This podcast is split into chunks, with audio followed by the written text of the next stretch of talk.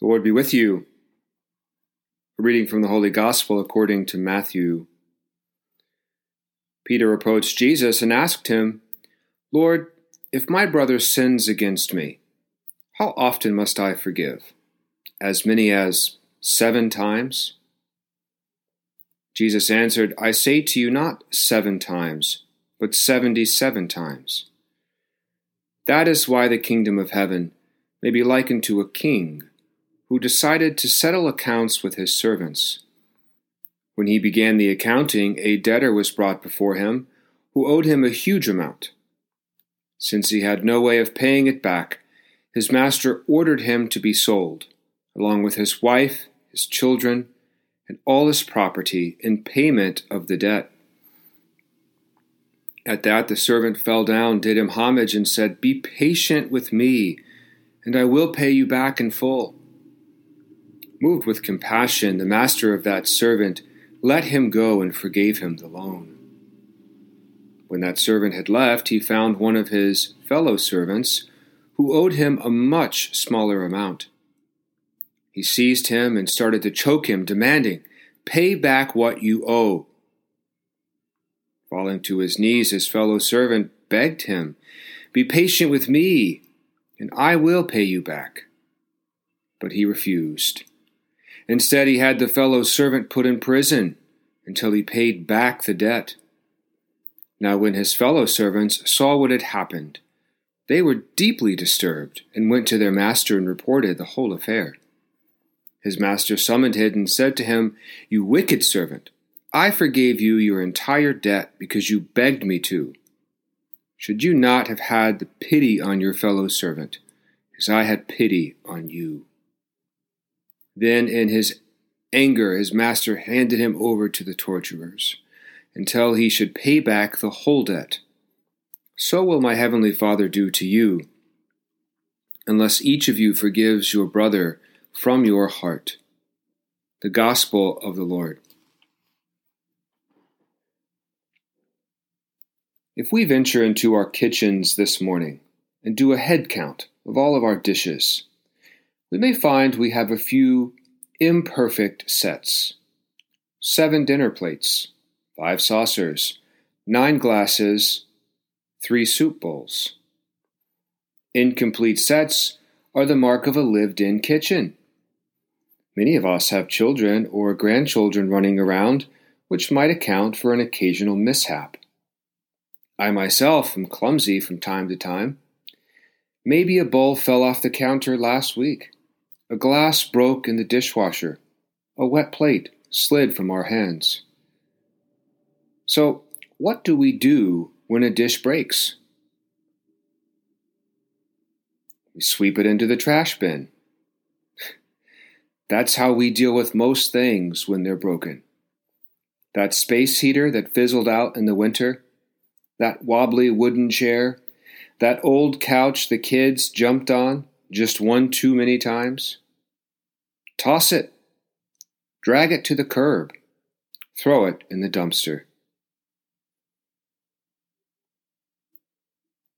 But what about a broken heart?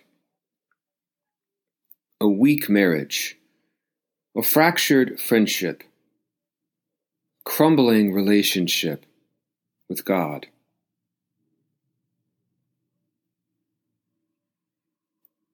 As soon as someone hurts us, are we supposed to dispose of them like a broken bowl? Or can damaged relationships be pieced back together? The Japanese have a fascinating custom called kintsugi. When a bowl breaks, they don't throw it away, they piece it back together using glue flecked with gold. They say that breakage and repair are all part of the history of that object. The focus is not on how the object broke, but the fact that it was restored. This is where the Lord is directing our attention this week mending relationships. We all carry some hurt in our hearts. I'm sure everyone can recall a moment when hurtful words were exchanged Voices were raised, doors were slammed, a dish was thrown, silence was weaponized. Maybe that was as recent as yesterday, or even this morning. This type of heated conflict breaks our communion with others. So, how do we piece it back together?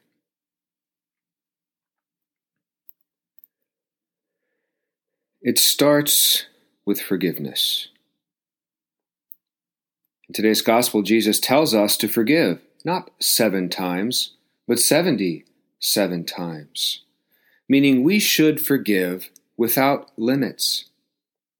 This does not mean that we're naive, that we function as doormats or willingly place ourselves in a position to be hurt over and over again. No. When someone hurts us, we must be honest. Name the wound, identify the hurt. Share what's on our heart, but then flush the anger out. Let it go.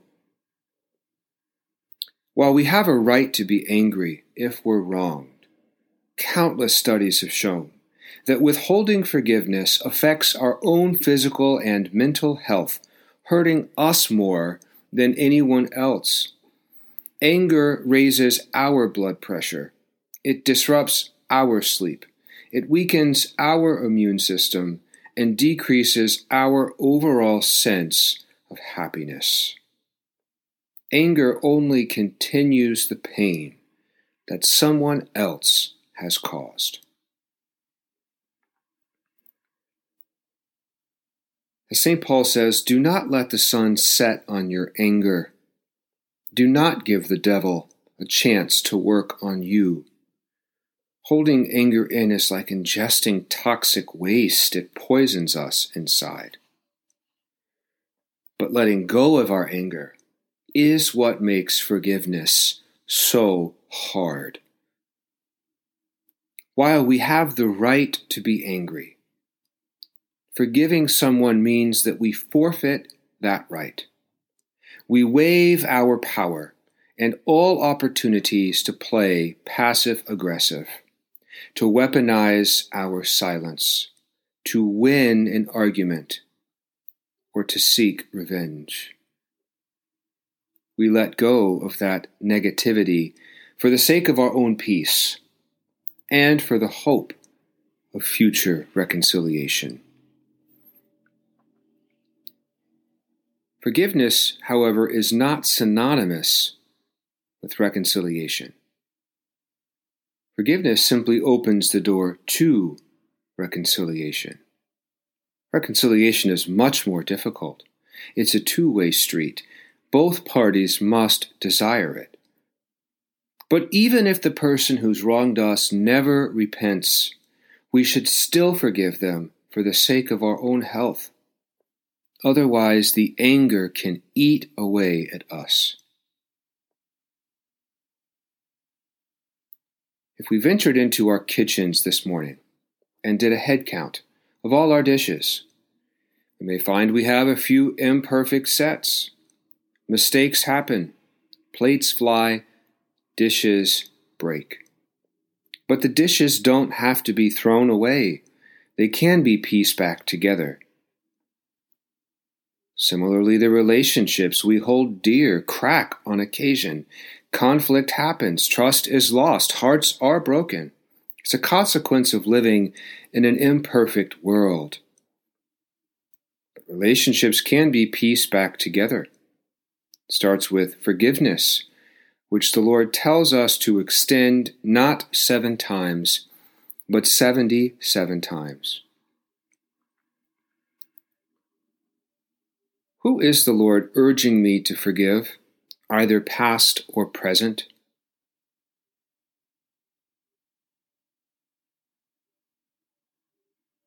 It's not just for their sake, it's for our own as well.